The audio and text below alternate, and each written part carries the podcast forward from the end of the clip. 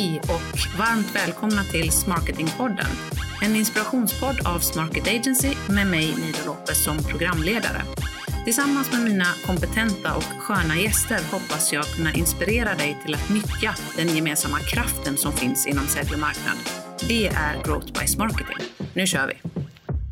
Härligt! Och eh, idag har jag äran att prata copywriting med Sveriges copykung, får man väl ändå säga, Mattias Åkerberg. Eh, han är grundare till sajten och nyhetsbrevet Please Copy Me, där han utbildar tusentals skribenter eh, varje vecka. Eh, han är också nybliven poddare, eh, där podcasten Copypodden är Sveriges största podcast inom just copywriting och just nu är han eh, superaktuell med sin eh, andra bok, åtminstone inom ämnet eh, copy. Eh, med det passande namnet då Copyboken. Sjukt roligt att ha dig med i podden Mattias, varmt välkommen! Tack så jättemycket Nilo, sjukt roligt att vara med i den här fina podden. För visst är det så att du har skrivit andra böcker än just om copywriting? Det nämnde du till mig. Ja, Vin, precis. Jag har ju det. Jag har, eh, efter att jag skrev Sälj det med ord 2011 så har jag skrivit ett par böcker om vin. Mm. Ett, den heter Ett hum om vin men sedan så tänkte jag att det var dags att skriva någonting relaterat till copywriting också som jag ju jobbar, jobbar med. Vin var ju en slags, eh, en slags hobby bara. Ja. Så nu utkom jag med copyboken. Och den är väldigt färsk, eller hur? När kom, är den precis Ja, den är helt färsk. Det är liksom den här, den här veckan som, eh, som boken kommer. Så att den har inte nått de första läsarna än. Så det känns fortfarande otroligt spännande att se hur kommer den att tas emot, den här ja, babyn det... som jag har jobbat liksom med under, under flera år nu, copyboken. Ja, det kan jag tänka mig. För, för, det är ju just det vi ska prata om idag i eh, dagens eh, avsnitt. Just från ord till pengar. Hur kan riktigt vass eh, copy påverka din affär och hjälpa dig att, att göra fler affärer? Mm. Eh, men jag tänker innan vi dyker in i det ämnet, varför började du med copywriting från första början? Vad var det som lockade? Ja, alltså jag upptäckte copywriting när jag läste på högskola och jag tyckte det var rätt, alltså jag var, jag var rätt så liksom, trött på att uh, sitta i skolbänken redan då. Så mm. uh, jag upptäckte copywriting genom att jag gjorde praktik på en liten tvåmannabyrå i Umeå och mötte då uh, en en copywriter, Ulf, som inte alls var utbildad copywriter. Och han hade en sån härlig inställning till det här att skriva för att påverka. Eh, så jag blev superinspirerad av honom och, eh, och upptäckte liksom, började upptäcka den här världen. Där mm. du eh, får skriva och vara kreativ när du skriver och där det också finns ett så tydligt mål som det finns mm. i copywriting. Och det har liksom inte släppt taget om mig sedan dess. Så att sedan 15 år tillbaka är jag copywriter på heltid. Så just eh, begreppet copywriting skulle du eh, definiera som just att skriva för att sälja? Är det den... För text skriver vi ju i många sammanhang. Vi som jobbar med marknadsföring och försäljning, vi använder ju text i väldigt många sammanhang. Mm. Men just begreppet copywriting, hur definierar du det? Jag definierar det precis så som du är inne på, att sälja med ord. Att använda mm. orden för att få den som läser att agera på något sätt. Mm. Och eh, sen så, jag utbildar många kommunikatörer. Under de senaste åren har jag utbildat hundratals kommunikatörer i konsten att skriva copy. Och eh, då, då har jag tvingats utmana min egen och deras bild av vad är det att sälja. För ofta tänker vi på att sälja en produkt eller tjänst, att liksom direkt liksom få, få betalt, att någon betalar, att man liksom har en kommersiell produkt eller tjänst. Men jag har verkligen kommit att inse att sälja kan du se i ett mycket större begrepp, eller mycket större eh, perspektiv. Mycket större perspektiv. Exakt, tack. Och eh, du kan med hjälp av copy få den som läser att göra någonting som inte kostar pengar. Till exempel mm. att börja promenera oftare eller gå och rösta, att boka dop inom kyrkan, mm. att göra en... Eh, ja, men någon var det som, som eh, när jag frågade, vad, vad är det du säljer? Ja, men jag säljer en eh, lekplatsbesiktning.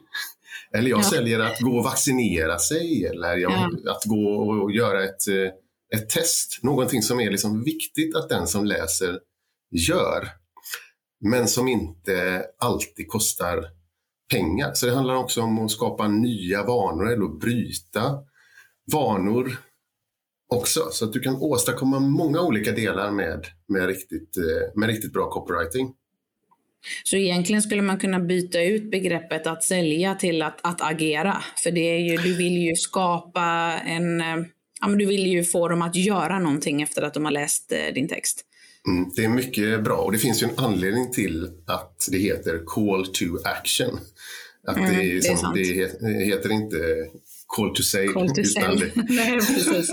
utan ja, det, det, att agera är ett jättebra samlingsbegrepp på det du, du kan åstadkomma med copywriting. För det är ju ändå så att inom åtminstone B2B-försäljning som de flesta av eh, lyssnarna här, eh, vi har säkert B2C-lyssnare eh, också, men vi själva jobbar ju mycket inom B2B. Där är det ju inte jättevanligt att man faktiskt säljer på en text, utan det är ju mikrokonverteringar som vi kallar det, att man gör någonting som så småningom leder till en säljdialog, ett möte eller vad det nu må vara. Precis, att man för läsaren ett eller flera steg närmare det där mm. köpet. Mm. Men eh, vad kan man, om vi går in på den första frågan jag har när jag tänkte, okej okay, vad vill jag ställa för frågor till dig? Vad kan man åstadkomma med riktigt bra copywriting? Ja, men det var ju som jag inne, var inne på, det är många olika grejer. Det är ju givetvis att, att få till försäljning av din produkt eller din mm. tjänst. Mm. Men det copywriting kan göra många fler jobb än, än så. Det handlar inte alltid om det kommersiella. Utan eh, i, i arbetet och i det här arbetet med att utbilda kommunikatörer så har jag insett att mm.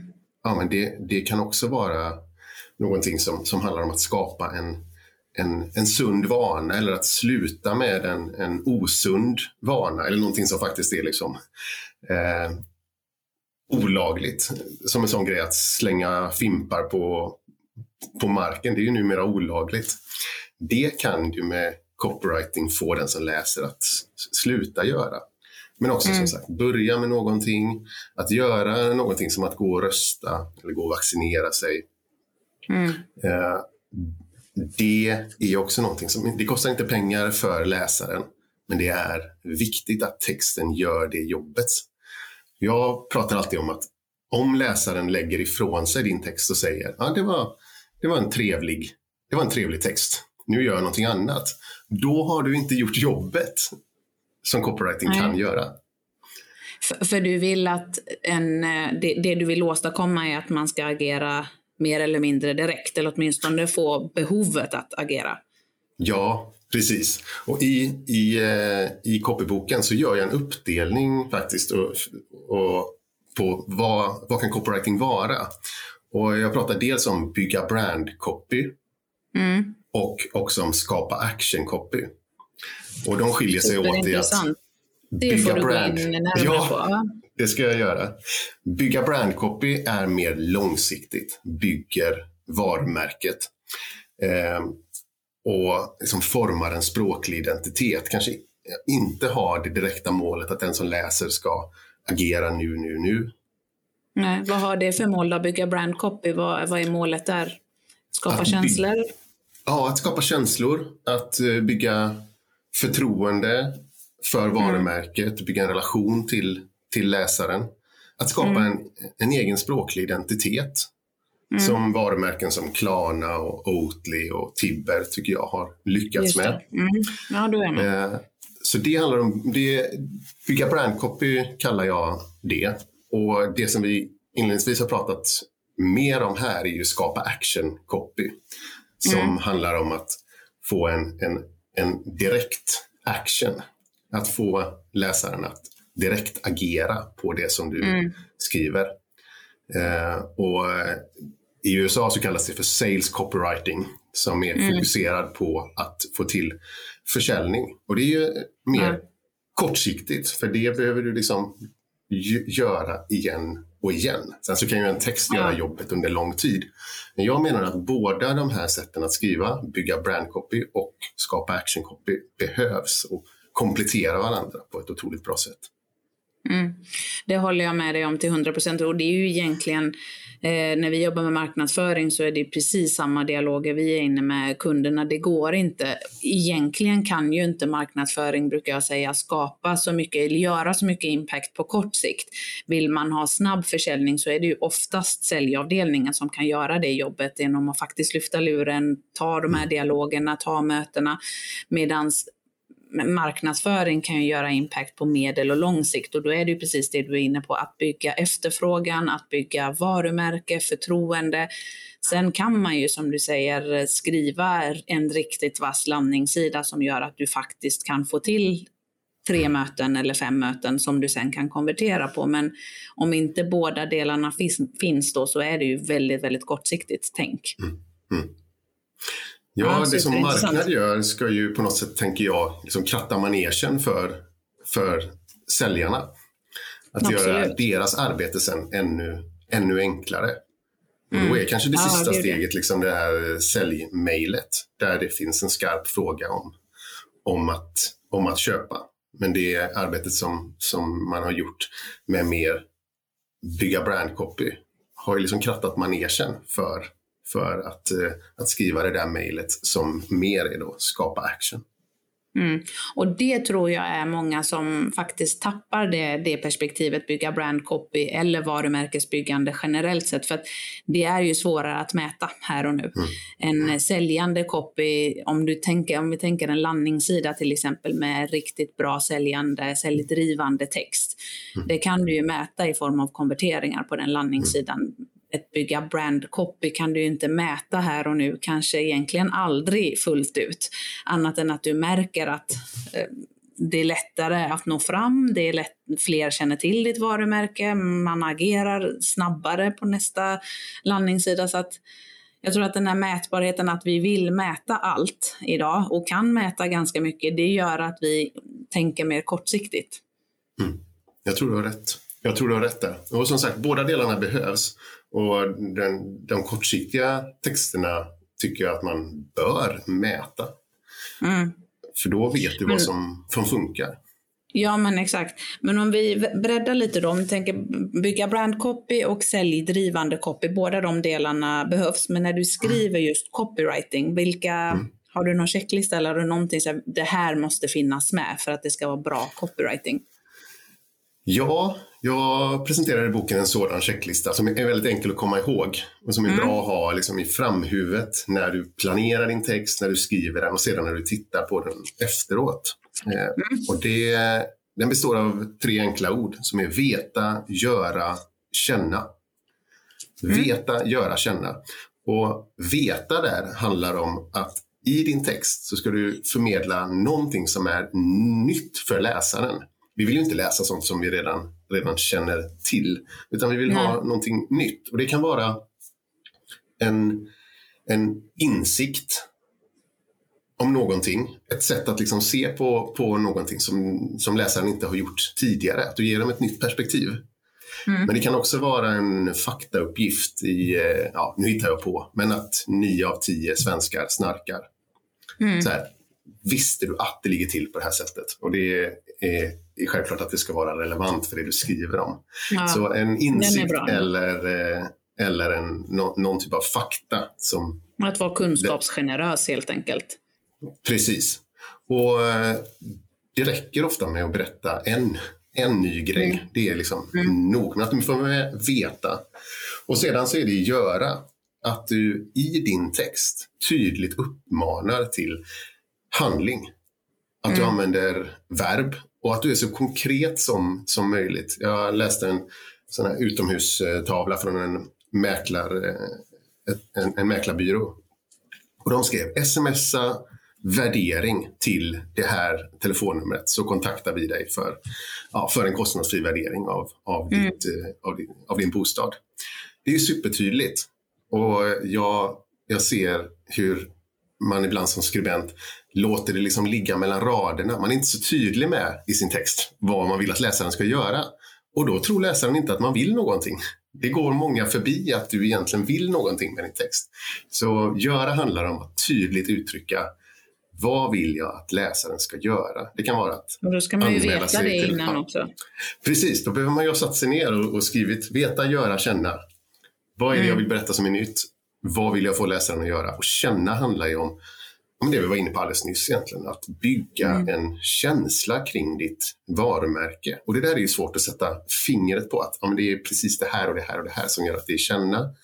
Men de orden som du använder, hur du uttrycker dig, hur mycket du pratar om du och hur mycket du pratar om vi, mm. förmedlar ju också en, en, känsla. I det här liksom ett, ett, eh, ett, företag som bara egentligen är upptagna av av sig själva och sina sig egna själva, produkter.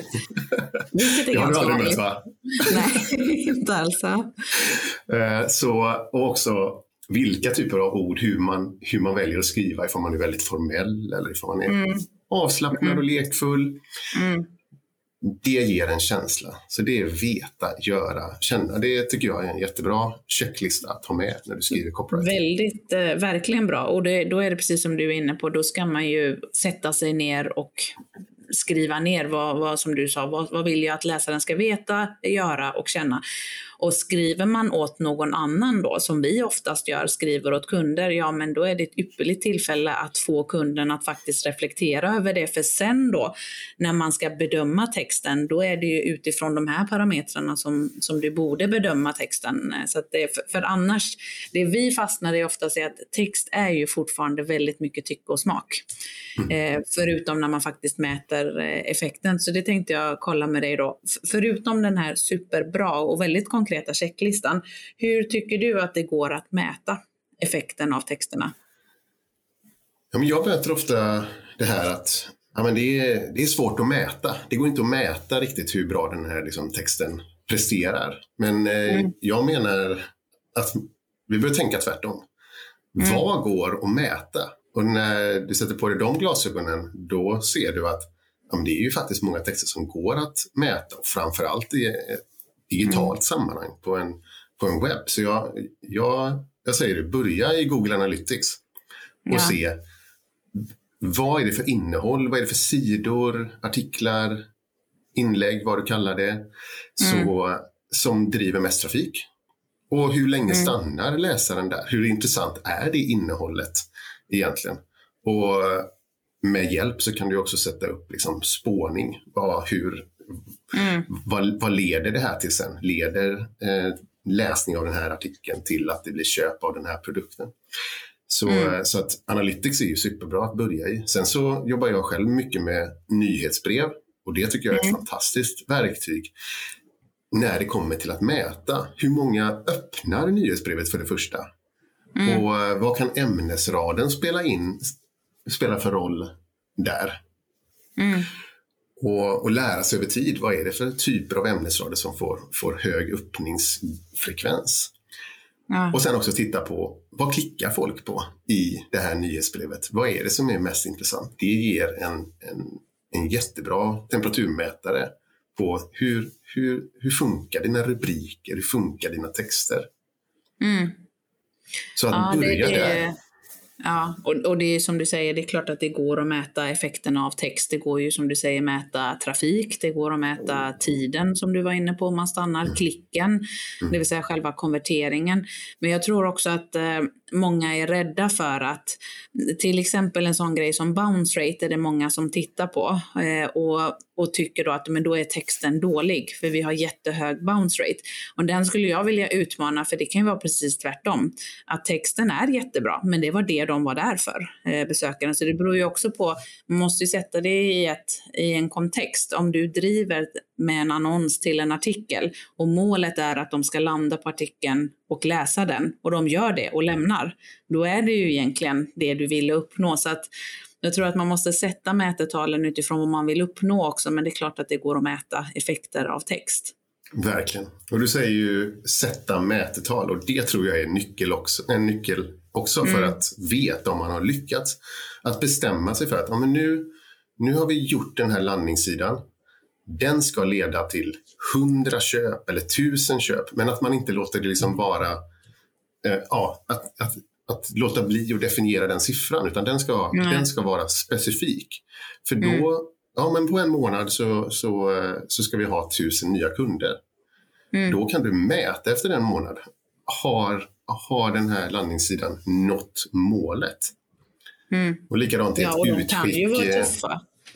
Ja, de precis. kan ju vara tufft sätta målen men, men vi kan ju inte veta eh, förrän vi sätter ett mål och faktiskt jobbar mot det för då kan vi ju revidera målet i så fall. Ja, precis. Ja, men säg att 500 kommer in och du inte har satt ett mål. Ja, är, det, är det bra eller dåligt? Är det bra eller dåligt? Ja, precis. Ja. det, det vet jag inte då.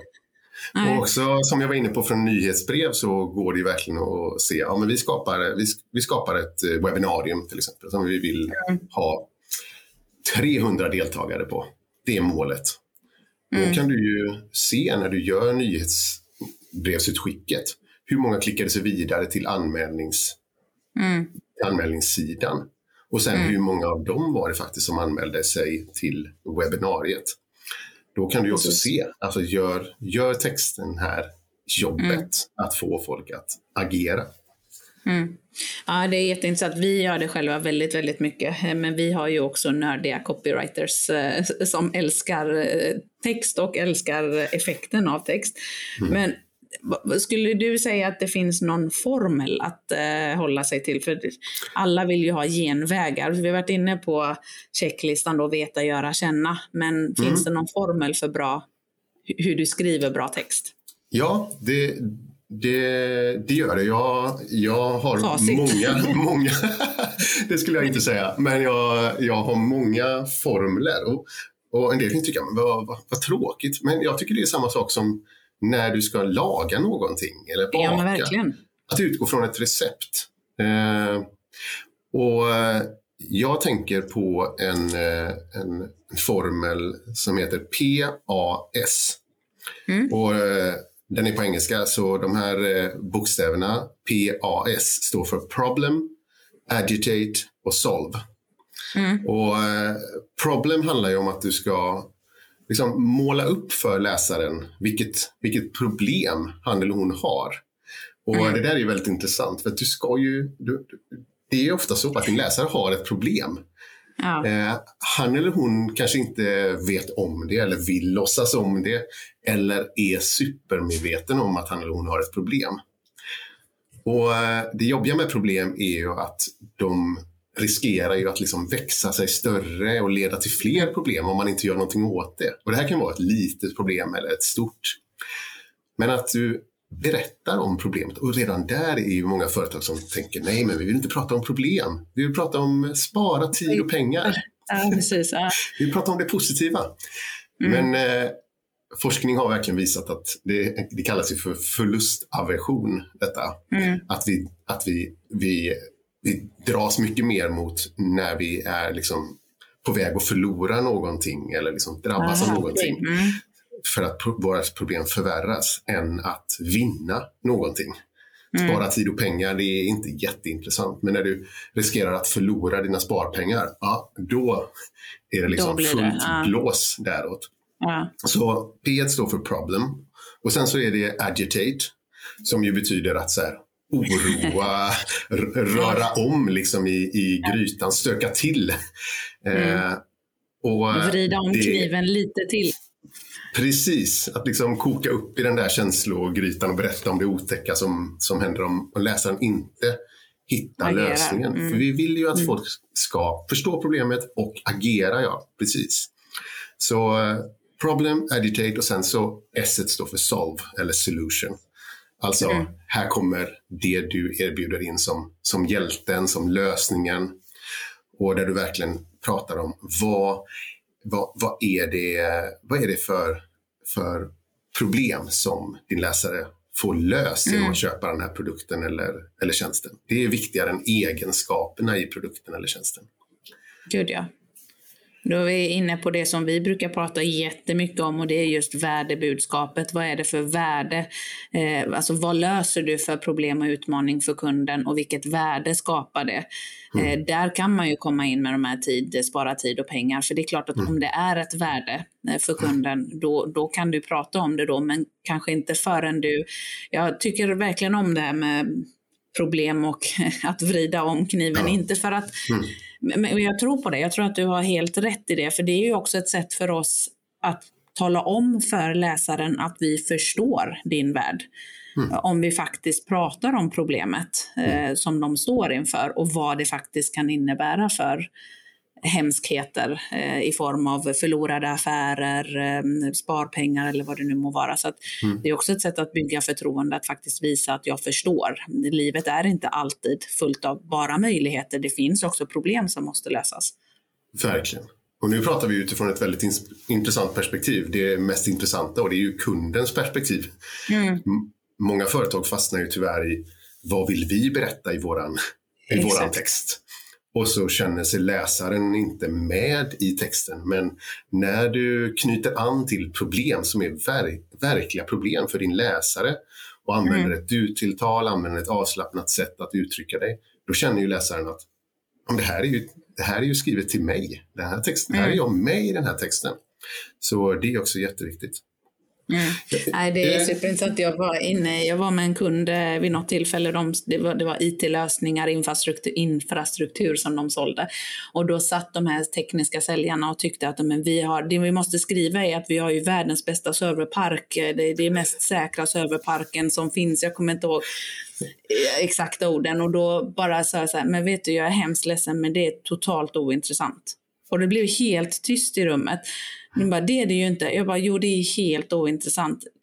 Som läsaren vill kunna sova gott om nätterna för att veta att de, de har betalt sig fri från att, ja, men, om det finns i molnet eller i världens säkraste serverpark, det skiter de i egentligen. De vill kunna sova gott om nätterna. Så att det där är, ja det kan vara intressant för en superteknisk köpare men de allra mm. flesta kommer inte bry sig om det.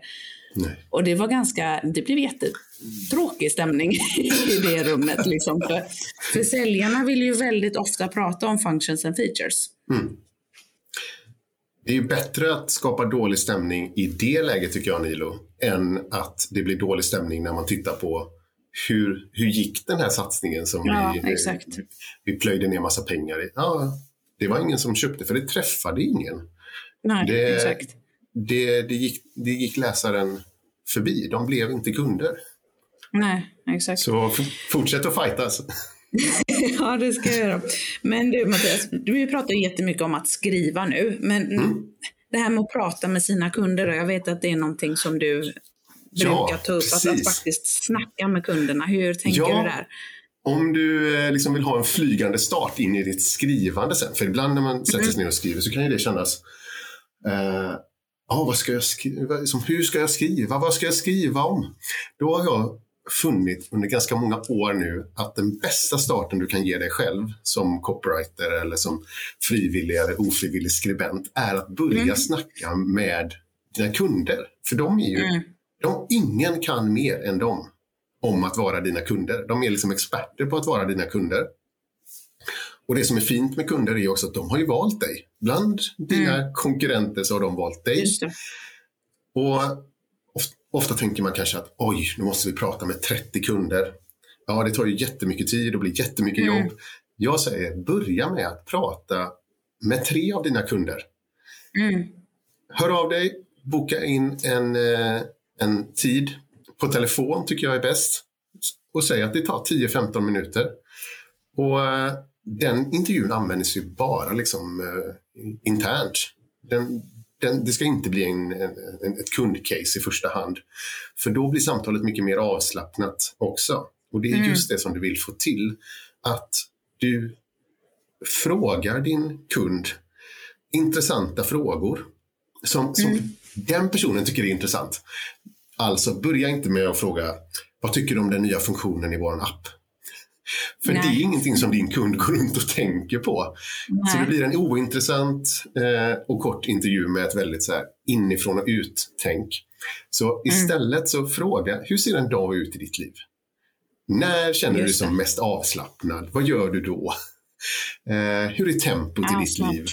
För att, mm. för att sedan liksom börja närma sig det som det, det, det handlar om, den produkten eller tjänsten som du säljer och, och och som, som din, eh, din kund har köpt. Så kan du börja nyfiket fråga om det. Men se till att du lyssnar mycket är ett råd från, från mig. För att när du lyssnar på din kund, då får du veta hur han eller hon pratar. Ifall det är liksom formellt eller ganska avslappnat. Eh, det är en eh, stor skillnad kan jag säga av egen erfarenhet att snacka med hantverkare, snickare som står liksom ute på bygget när jag gör intervju med dem jämfört med att eh, prata med den som är intresserad av att köpa en bostadsrätt på Marstrand mm. utanför Göteborg. Ja, det, är det, är en, det är olika språknivå och det kan du också matcha sedan när du skriver. Så att du hittar ja. liksom hur... Vi gillar ju människor som eh, här, pratar lite som oss, som möter oss i samtal Verkligen. och mm. som använder samma ord. Och det är en annan eh, viktig grej. Lyssna på hur, hur pratar dina kunder? Eh, och det är inte alltid man benämner saker i sin egen värld på samma sätt. Jag arbetar till exempel för en, för, för en bank och då lyssnade jag, jag satt med i kundservice, i sån här medlyssning.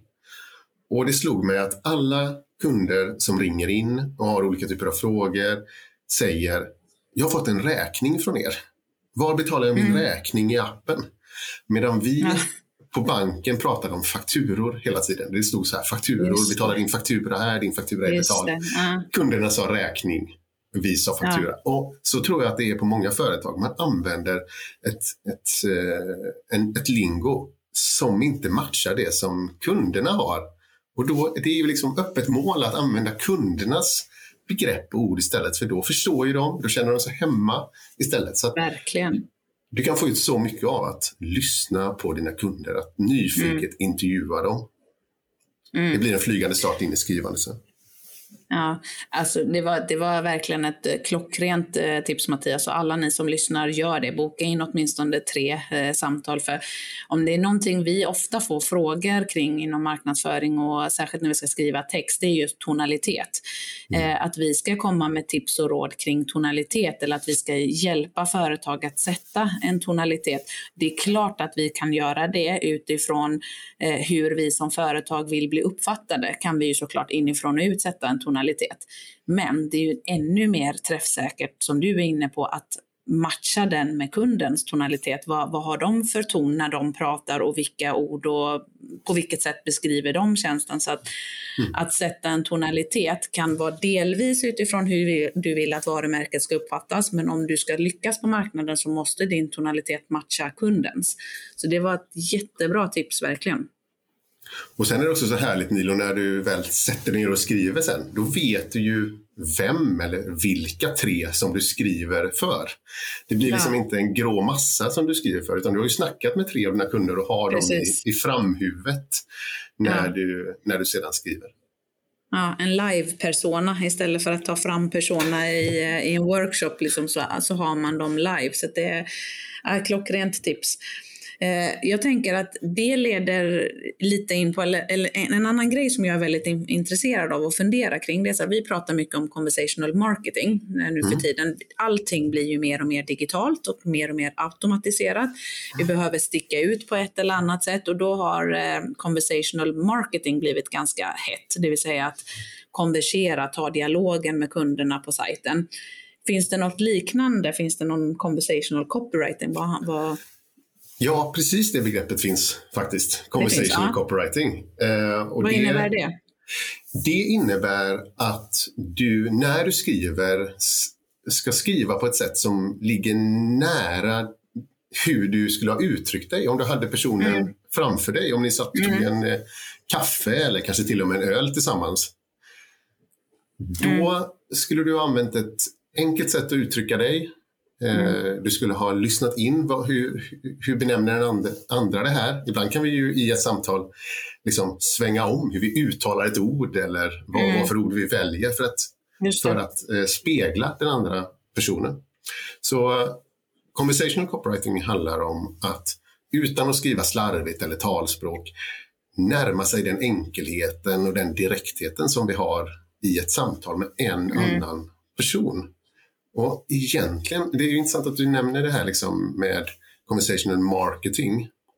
Mm. För från början så var det ju verkligen så här. Du stod på marknaden och sålde dina produkter eller, ja. eller dina tjänster och du pratade med, med den som du hade framför dig. Det var liksom ett mm. möte ett till ett. Och jag tänker att det är likadant när du skriver copy. att ja. du är en som skriver trots att du representerar ett företag eh, mm. så är du en som skriver. Och det når en i taget. Det är en person i taget som läser mm. din text. Så att skriva du är en självklarhet istället för ni eller ert. Eh, ja. Det är alltid en person i taget som, som läser. Och det är en sån här grej som, som, som man kan göra för att få till eh, conversational copywriting. Att använda ett du-tilltal. Mm. Men att också variera meningarnas längd, att inte bara ha långa meningar på, staplade på varandra. Utan eh, mm. du kan ha, du kan ha, du kan bryta av med en, eh, en, en mening som är ett ord. Trist. Ja. Eller men. Ja. För så pratar vi ja, för så skulle vi prata, exakt. Ja. Eller med frågor, att du ställer frågor så som vi gör i ett, ett samtal. Har du hört det här? Känner du till det här? Mm. Kan det mm. verkligen stämma? Den typen av frågor gör också att det blir mer konverserande. Och också en sån där grej som att du får absolut inleda en mening med och eller men. Ändå. Det är fullt tillåtet.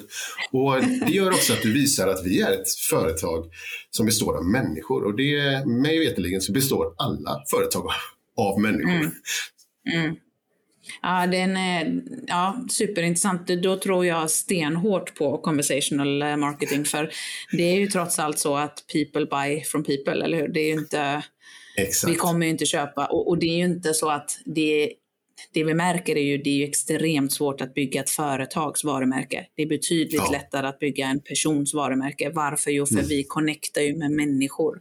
Vi ja. köper från människor, vi eh, litar på människor. Så att det är ja, stenhårt. Skriv mer. För, för den, just den diskussionen har vi haft ganska många gånger med kunder där, där texten blir lite väl stiff. Man kan vara eh, man kan vara professionell utan att vara stel i texten. För så fort du blir stel, då, då distanserar du dig från läsaren skulle jag säga. Så att då är mm. du inte så konverserande i din text. Verkligen. Vi snackade ju nu om eh, eh conversational copywriting. Men jag kom ju på Nilo att vi pratade alldeles nyss om den här, om den här formen, eh, PAS. Jag har ju faktiskt, ja. Ja. precis. Jag har ju ett eh, exempel ur boken. Det kanske kan göra det tydligare, både ja. vad conversational copywriting och vad PAS eh, är. Mitt exempel ur boken är, om man säger att du har ett hemlarm att sälja. Mm. så kan en text utifrån det här PAS då med problem, agitate, solve låta, låta så här. Har du nyss köpt hus och funderar på hemlarm? Två av tre nya husägare missar att flytta med sin larmtjänst. När de får inbrott är allt för sent. Många blir av med guld, kontanter, elektronik och värdefulla samlingar. Utan larm kan polisen bara hitta två av hundra förövare. Nu under sommaren ökar inbrotten dramatiskt och när du och dina grannar är på semester så passar inbrottstjuvarna ostört på. Med företag X flyttar du med ditt nuvarande larm utan extra kostnad. Vi installerar larmet i ditt nya hus på max två timmar. Sedan kan du vara trygg både när du är hemma och när du är på semester. Flytta ditt larm med två klick på www.larmföretaget.se flyttalarm. Mm. Så så kan en text eh, låta som pratar på, som är skriven på ett sätt som ligger nära. Hur skulle jag ha uttryckt mig? Till exempel i inledningen då, har du nyss köpt hus och funderar på hemlarm? Att ja, det skulle man att, kunna säga i ett samtal. Eh. Ja. Att man, mm. Och att man får med mycket enkla ord, verb som köpt, funderar och ett du-tilltal. Och här har jag också utgått från det här att måla upp problemet och att vrida mm. om kniven. Man förlorar guldet flytta med din hand ja. så är det, kan ja, det vara för sent. Och sedan ja. visa, här är, här är lösningen och så här, enkel, så här enkelt är det att faktiskt flytta mm. med sitt, sin larmtjänst. Mm.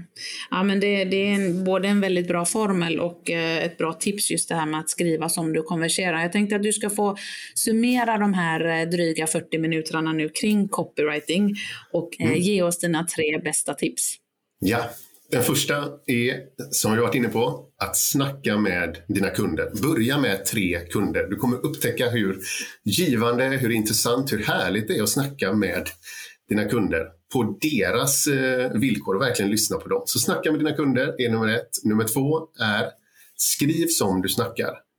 Mm. Skriv conversational copywriting, använd enkelheten, direktheten som du, som du har när du pratar. Skriv så. Mm. Och eh, det tredje, den tredje diamanten är att få med en tydlig call to action.